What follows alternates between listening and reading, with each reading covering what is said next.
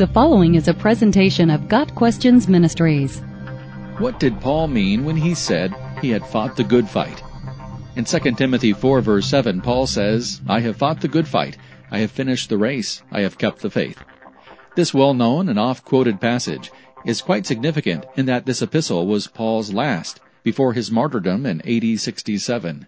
It is a deeply moving affirmation of his unwavering faith and unyielding love for the gospel of Jesus Christ. I have fought the good fight is also significant for believers today because it serves as a stark reminder that the Christian life is a struggle against evil within ourselves and in the world. Earlier in this same epistle, Paul reminded Timothy to endure hardship as a good soldier of Jesus Christ.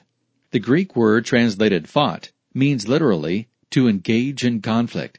The word was used in the context of competing in athletic games or engaging in military conflict. Considering that Paul was chained to a Roman soldier when he wrote this epistle, it would have been easy for him to make such an analogy. In fact, he had known many Roman soldiers, and during his imprisonment had won a number of them to Christ, some of them members of the Praetorian Guard. Our battle is not with flesh and blood, but against principalities, against powers, against the rulers of the darkness of this age, against spiritual hosts of wickedness in the heavenly places. Ephesians 6 verse 12. The Christian life is a fight in that Christians face a never-ending struggle against evil, not an earthly military campaign, but a spiritual battle against Satan.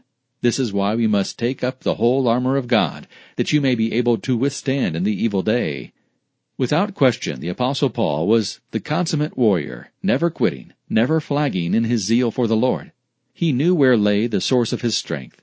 His campaign to spread the gospel of Christ began on the Damascus Road and eventually took him across the ancient world on four missionary journeys. He had witnessed of Christ before Felix and Agrippa, the legates and officials of Rome.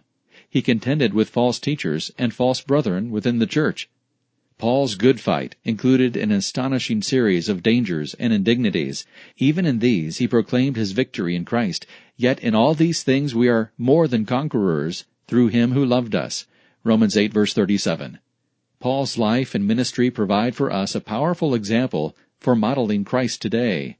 Not only did he fight the good fight, but he also finished the race and kept the faith. Paul knew that his death was near, but had no regrets.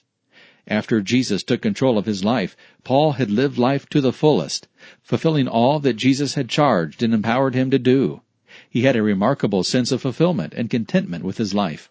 As believers today, we can have no greater sense of fulfillment than to know, as Paul did, that we have fully accomplished all that the Lord has called us to do.